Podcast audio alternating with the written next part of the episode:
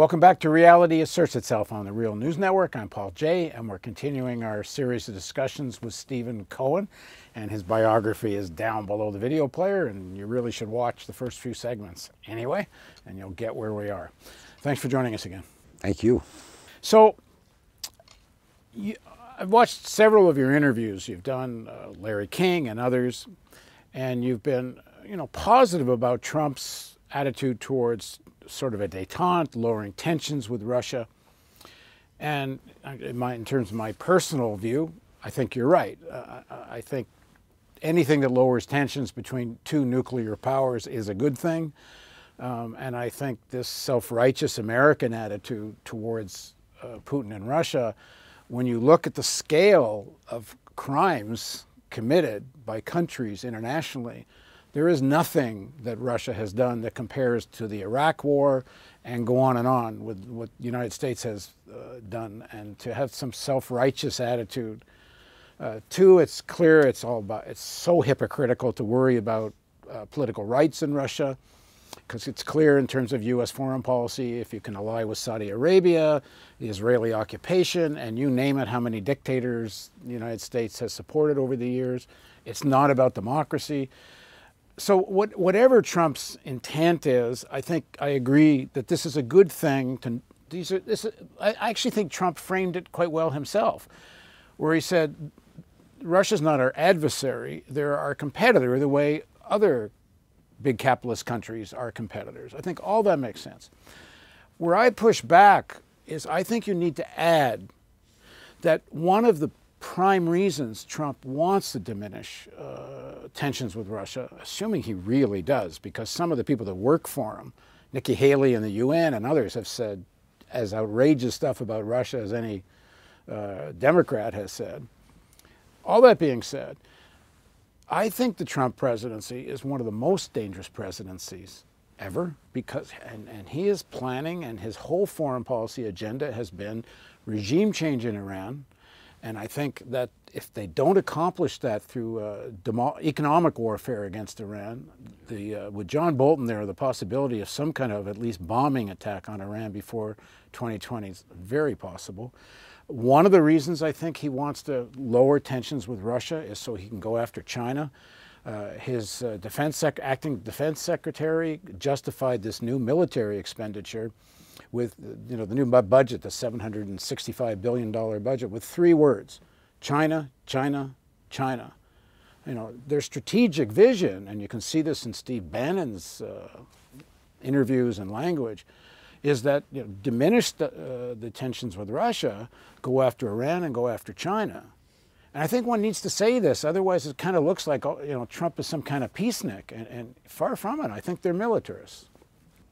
Not sure what the question is, though. Is well, it, my question is, is, is it about his? Well, my question is, I think when you are, you know, saying positive things about Trump, diminishing tensions with Russia, which I think is correct, but I think you need to add this is, guy is does not have peaceful intentions. He's very dangerous.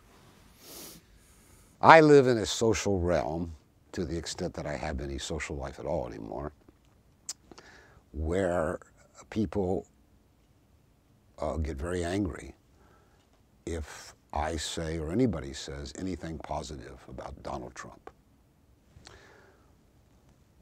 When Trump was campaigning in 2016, he said, I think it would be great to cooperate with Russia. All of my adult life, uh, my advocacy in American foreign policy, and I've known presidents, uh, the first George Bush invited me to Camp David to consult with him before he went to the Malta summit. I've known presidential candidates, senators, and the rest, and I've always said the same thing. American national security runs through Moscow, period. Nothing's changed. In the era of weapons of mass destruction, not only nuclear, but primarily nuclear, ever more sophisticated, uh, the Russians now have a new generation of nuclear weapons. Putin announced them on March 1. They were dismissed here, but they're real. That can elude any missile defense. We spent trillions on missile defense to acquire a first strike capability against Russia. We said it was against Iran, but nobody believed it. Russia has now thwarted us.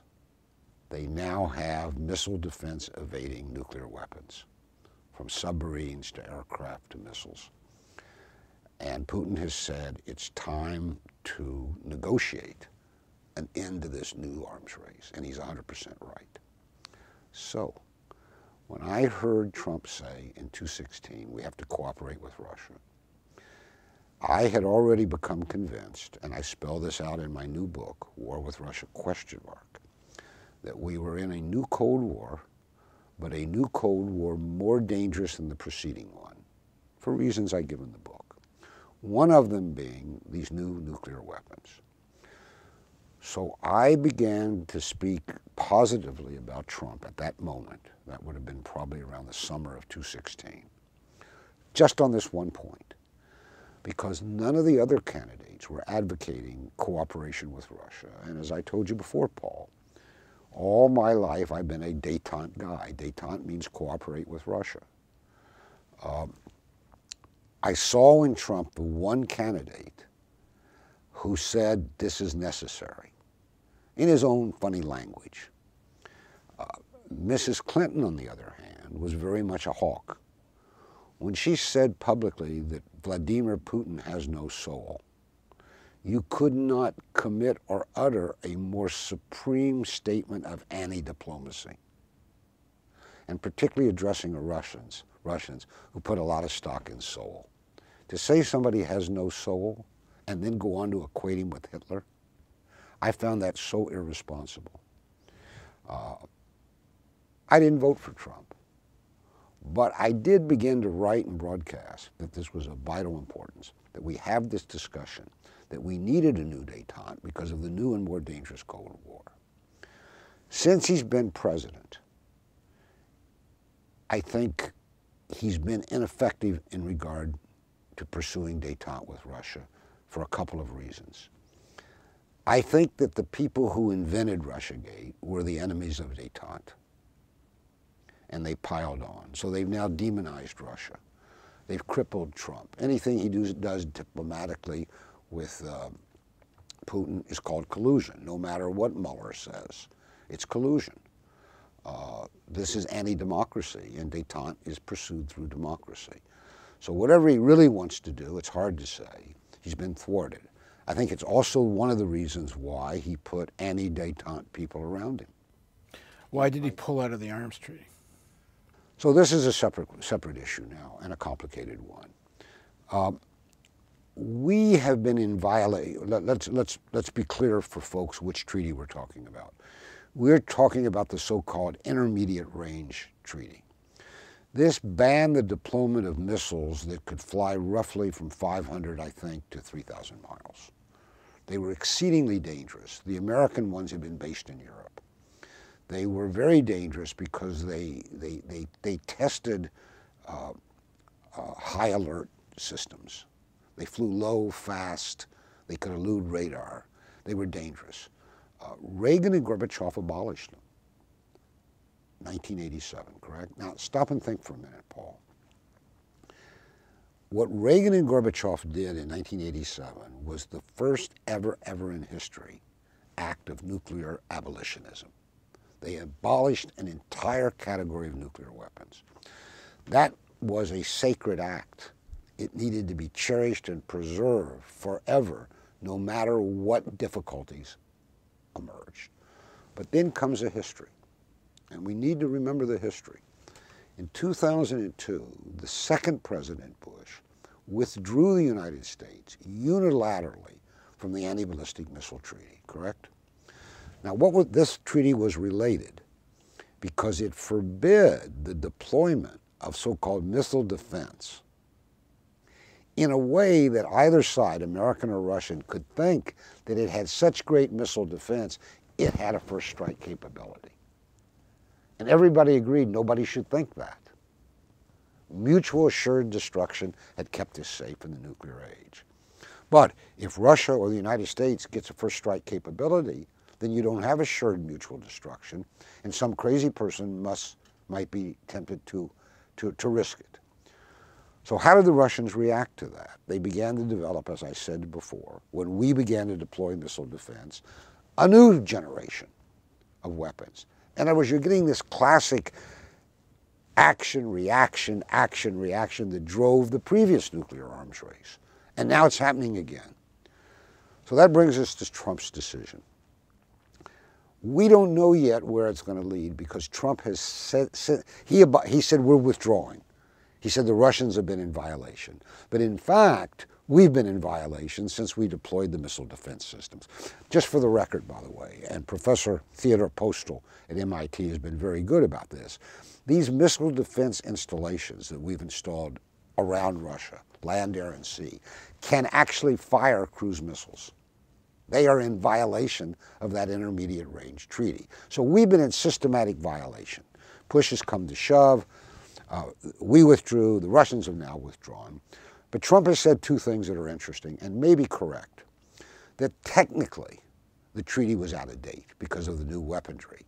And secondly, who has the most cruise missiles? China. What was it, 30 years ago, whatever. In 1987, it was the, only the United States and Russia, Soviet Union. But now China, because of its vast regional presence, has all these intermediate range missiles. So Trump says offhandedly, maybe in a tweet, have you ever looked at the military budget of Russia, China, and the United States? It's obscene. We should cut it. What does that mean? What does that mean? It's a good idea, right? Then he said, we can't have such a treaty without China. The Russians know this too. So let us hope that what they're stumbling toward is a new modernized intermediate range ban that would include China. China, however, will never sign it. But, but, if they begin the negotiations and China doesn't deploy anymore during the negotiations, and the no negotiations go on indefinitely, we are safer than we now are. Now, do I think that Trump is cunning and thought this up? I'm not sure. But he's got China on the mind. And I don't quite agree with you that he's got a kind of dualistic attitude toward China. It's a threat, but every time he makes a new trade deal with China, he brags on it, that it's great for us. You would agree with that, right? He's always talking about, we're going to have this wonderful trade agreement with China that's going to be so good for us. So in his mind, Trump's mind, China is kind of potentially, in his businessman mind, this big economic plus that he alone is going to get right. Let him try. I don't know how much of this policy at all is Trump or not Trump. I think the brains behind a lot of this policy now is Bolton and some of the other neocon crazies but around look, Trump him. has been saying the same thing about cooperating with Russia long before he took on Bolton. Yeah. Now, there's two ways to look at this. But his, but his his attitude towards China. Right. Well, but just stay for one minute on Russia because the China thing is worth worth talking about too. But he says almost alone, for the first time, how long has it been since we had a president really pursue détente? It's been a very long time. Uh, Obama called it a reset, but it was fraudulent. It was basically saying to the Russians, give us everything and we weren't going to give you anything. It was doomed from the beginning. Plus, they wagered that Putin wouldn't return to the presidency. Do you know, by the way, speaking of meddling, that Biden went to Moscow and told Putin not to return, return to the presidency in 2012? No. No, wrap your head about that a minute, around that a minute. The vice president of the United States goes to Moscow and tells Putin, who's now prime minister, because he termed out, but he could return, right? We don't think you should return to the presidency. So you know what I'm wondering? I'm wondering whether Biden's calling up Putin today and asking Putin whether he, Biden, should get into the uh, presidential race here. I mean, what the hell? What the hell? And we talk about meddling. So the point about Trump, to finish this, is for the first time in many, many years, a presidential candidate, one that I didn't vote for and didn't care for, had said it's necessary to cooperate with Russia. Okay, but Something I think you've got to contextualize it because it's not enough because what first of all trump's a big liar and everyone from beginning to end for real politicians lie paul no but but well, welcome but i think world. he lied on russia about what well on two things uh, i think number one the, lied the, I think two things drove his Russia. Let me let me get my Well, word. let me- then I'll me give it to you. I promise I'll pass it right to you. When, because this this is going to set you up beautifully. When he said Trump, 2016, it's necessary to cooperate with Russia. There are two ways to interpret that. He was wise and smart, or the Kremlin had something on him. No, I don't think and either that- of those are true. And then we go straight to Russia. Neither of those are true. Well, I'm not saying you say that, but that's the way it was taken. No, I think there's two things drove the Russia thing. Number one, they wanted sanctions lifted because Tillerson and the American oil companies, especially Exxon, wanted to, a big energy play in Russia, and they needed to lift the sanctions to do it. And Tillerson was all positioned for it. And if it hadn't been for this whole Russiagate stuff, they would have sailed along, had a détente, lifted the sanctions, and had a, a whole realm of new energy. You, you mean there under Trump? under Trump. And I think that would have been a good thing. I'm not critiquing that in the sense that anything that reduces tensions between the United States and Russia is a good thing. Normalizing, even if it's exploitive and ripping off the Russian people and their oil, I don't care. The nuclear threat is so paramount. Anything that reduces those tensions are good. But these are not peacenik tensions. Where do we tensions. disagree? You've lost. I'm not saying we necessarily disagree on this. The- The second part of it is, and this is where I think is the dangerous part, because I think sometimes when Trump and, and, and Putin get together and talk quietly, part of that conversation could well be about Iran. Because when they had the first big round of sanctions on Iran, Russia supported them. Russia came in on it. And if you're if your foreign policy objective, and clearly it is, between whether it was Flynn or whether it was Mattis or whether it was uh, Bolton, all of them are regime change in Iran is the prime objective. And if you want to do that, I, wouldn't you want Russia to, at the very least, I got you now. step I- back a little where- I bit? see where you're going.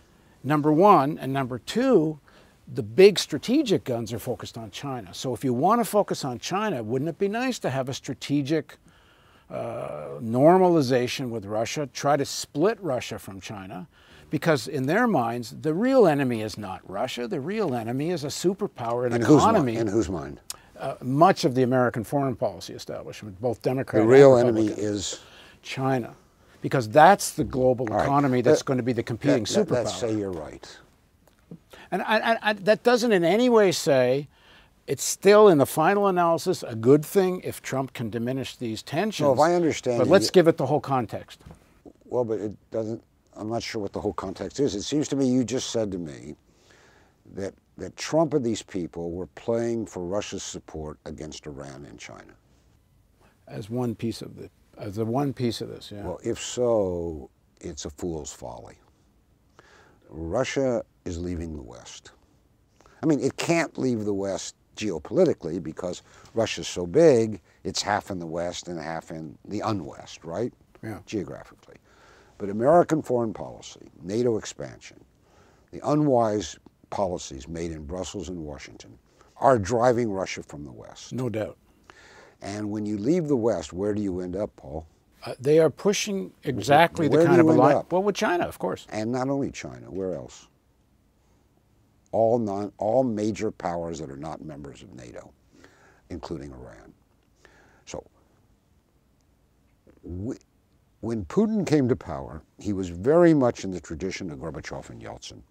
He wanted a strategic alliance with the United States. Who was the first person to call up Bush after 9 11? Putin. And he said, George, anything. And if you go back and look at what the Russians did to help the American ground war in Afghanistan against the Taliban, whether you think that was a good idea or not, that ground war, Russia did more to save American lives, Russian soldiers fighting men in Afghanistan, than any NATO country did. No, Iran did more than any NATO country to help America.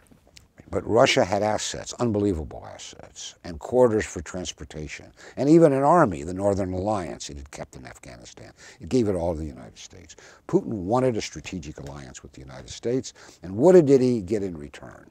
He got from Bush, the second Bush, more NATO expansion right to Russia's borders, and as I mentioned before, American withdrawal from the Anti Ballistic Missile Treaty, which had been the bedrock of Russian nuclear security for 30 or 40 years. He got betrayed. And they use that word, predatelstvo. We were betrayed by Washington. This is serious stuff. The pivot away from the West begins there and continues with these crazy policies that Washington has pursued toward Russia. It doesn't mean that Russia is gone forever from the West. But if you look at the billions of dollars of investment, you look at which way the pipelines flow, you look at Russia, Putin meets like six times a year, maybe more, with the leader of China. They've each called each other their best friend in politics. Trump meets with Putin, and we think, oh my God, how could he meet? I mean, it's normal. Netanyahu just met with Putin. Nobody said a word. But the, the point here is, is that Russia's been torn between East and the West forever. Its best policy, in its own best interest, is to straddle East and West, not to be of the East or of the West. But it's impossible in this world today. And U.S.-led Western policy since the end of the Soviet Union, and particularly since Putin came to power in 2000, has persuaded the Russian ruling elite that Russia cannot count any longer, economically, politically, militarily, on being part of the West. It has to go elsewhere. So all this talk about wanting to win Russia to an American position that's anti-Iranian and anti-Chinese is conceived in disaster and will end in disaster. They should think of some other foreign policy. I agree, but I think that's what Trump, the people around Trump that wanted the detente. He should get new people. Then. Well, I'll tell you truthfully, if, if Trump really wants to cooperate with Russia for the sake of American national security, if we forget all this Russiagate stuff, and we say the guy is a little dim, but his idea is right. You got to cooperate with Russia. he has to get some new advisors because the people around him don't have a clue how to do it. I don't think that is the intent. The intent is make money. I don't think there's any other intent. Make money for arms manufacturers, hope dies less. fossil fuel. Hope, hope dies less. I just don't see that constant bashing of Trump demeaning him, though it's so easy to do, helps us think clearly about American national interests. I don't think bashing Trump by dredging up the demons of the Cold War is anything but warmongering. On the other hand, I don't think we should create any illusions about who Trump is. So let me let me give you uh, depart with a paradox. Uh, we shouldn't have any illusions about who Trump is. That seems like or the, who the system is. Really. Uh, okay, so let's say I mean that seems a sensible point of view. But let me ask you a question. Why was it that American presidents since Eisenhower could do detente with Soviet communist leaders. And they weren't demonized after Stalin. But we're not permit and permitted, and certainly Trump is not permitted, to do detente with a Russian Kremlin anti-communist leader, which Putin is. Did, did we like the communists better than the anti-communists in the Kremlin? No, I, will give you what I think. It's just an, a layman's opinion. I think the foreign policy establishment, the elite they were absolutely furious that after all these decades of trying to overthrow the Soviet Union, and they finally accomplish it, although I think it was mostly an internal phenomenon, but still. And then they get Yeltsin, and they have an open uh, Wild West grabbing all these resources. I think they were really pissed that a state emerged, led by Putin, that said, hold on, it may be oligarchs, but they're going to be Russian. And you Americans aren't going to have a free for all, taking up the resources and owning the finance. We're not going to be, uh, you know, a third world country to your empire. That's correct. And they're pissed off at that. They meaning the Americans. Our people. Our people. Well, I don't want. I don't want to even take ownership. Uh, don't run away. Yeah. I don't know your age. I'm 67. So we've established that I'm older than you. No doubt. But, but you, you, look younger. I'm pissed at that. Well, that's a separate subject. You got more uh, hair. I got more hair. Uh, you've distracted me. What we share, despite the age difference, is that we grew up at a time when we were told, whether you or I believed it or not, but our generations, two generations, were told that we we're against Russia because it's communist. We were told that for decade after decade after decade. Now, Russia, the Kremlin, is not communist, it's anti communist. And we're still against Russia. How do Russian intellectuals and policymakers interpret that turnabout? That it was never about communism, it was about Russia. There's a saying in Russia formulated by a philosopher. His name is Zinoviev. He's, he passed on, but he was he's very influential. They were shooting, meaning the West, they were shooting at communism, but they were aiming at Russia. And the view, very widespread among the Russian policy intellectual class today, is that Washington, in particular, will never accept Russia as an equal great power in world affairs, regardless of whether Russia is communist or anti communist. And if that is so, Russia has to entirely reconceive its place in the world and its thinking about the West. And that point of view is ascending in Russia today due to Western policy. But just remember the view that all during the previous Cold War, they claimed they were shooting at communism, but it was really Russia. And they still are today. Yeah, I'd agree with that. I, I just. Well, we don't want, but you and I may agree, but we don't want Russians to think that way. Yeah, but I think the the view coming out of World War II about being the global hegemon, the superpower, what that also means is you can't have any adversarial regional powers. And whether it's Russia or Iran, if you're not in the Amer American sphere of influence, umbrella, and yet that's you funny. can't be there. It's funny you say that. I mean, I'm not a, a, a Putin apologist or a Trump apologist, but I do like intellectual puzzle, puzzles. If you're saying that we have to give up our thinking about a multipolar world, so to speak, that, that there'll be other regional superpowers or great powers, then isn't Trump the first American president who seems to be okay with that? I don't see in Trump much demand that we be number one. Oh, I think make America great again. But he didn't say make America number one again.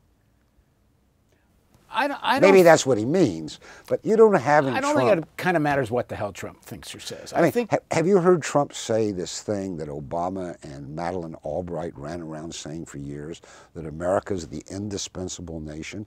Do you know how aggravated that made other states in the world? I mean, stop and think about it. Who runs around saying we're indispensable? I haven't heard Trump say that. Maybe he has. I, I, I just don't think we should put too much weight into whatever Trump says. I think he's a vehicle. He's you a take vessel. what you, you take what you can get these He's days. He's a vessel first and foremost for the uh, arms manufacturers, for the uh, fossil fuel industry. He's a vessel for right-wing evangelical politics. He's he's he's not a he's not a philosopher king. He's not a peacenik. You have to have He's, priorities. I think he's rather banal. Yeah, probably, but you have to have priorities. My priority in international affairs is to avoid a military conflict with Russia. In my book, my new book, War with Russia, question mark. When I start writing that book in 2013, I never intended to give it that title. But as I worked and watched events unfold since 2013 to 2019, for the first time in my long career, I thought war with Russia was possible. I didn't even think there was going to be war during, as I remembered, I don't remember it vividly, during the Cuban Missile Crisis. Today, I assure you, the new Cold War is fraught with multiple Cuban Missile crises. Take your pick in the Baltic area where NATO is building up, in Ukraine, where we have got ourselves involved in a proxy war, in Georgia, where NATO is trespassing again as we talk, in Syria, where American and Russian forces are flying and fighting in the ground in close proximity. By the way, Trump was absolutely right in withdrawing those, what were they, 3,000 Americans in Syria? Because what if a Russian had killed just one of them? With Trump in the White House? The tripwires of war between nuclear Russia and nuclear America are far greater and more uh, and more multiple than they have ever been. That's the danger. Therefore, at this moment, if Trump says it's necessary to cooperate with Russia, On that one issue, we must support him. It's existential at this moment. And believe me, and believe me, people love to hate on Putin in this country. Putin's evil, Putin's bad. It's nonsense. Putin is a recognizable leader in Russia's tradition. Putin, as you said, I think before, came to power wanting an alliance with the United States. He's spoken of his own illusions publicly. Leaders very rarely admit they ever had an illusion, right? It's not that they do. He is reproached in Russia, reproached in Russia for still having illusions about the West. You know what they say about him in high places in Russia? He's not proactive. He just reacts. He waits for the West to do something abysmal to Russia, and then he acts. Why doesn't he foresee what's coming? What do they cite? They cite Ukraine. Well, that's the next segment. Because my question to you is going to be Did Putin make a mistake in Crimea? So please join us for the continuation of our series of interviews with Stephen Cohen on Reality Asserts Itself on the Real News Network.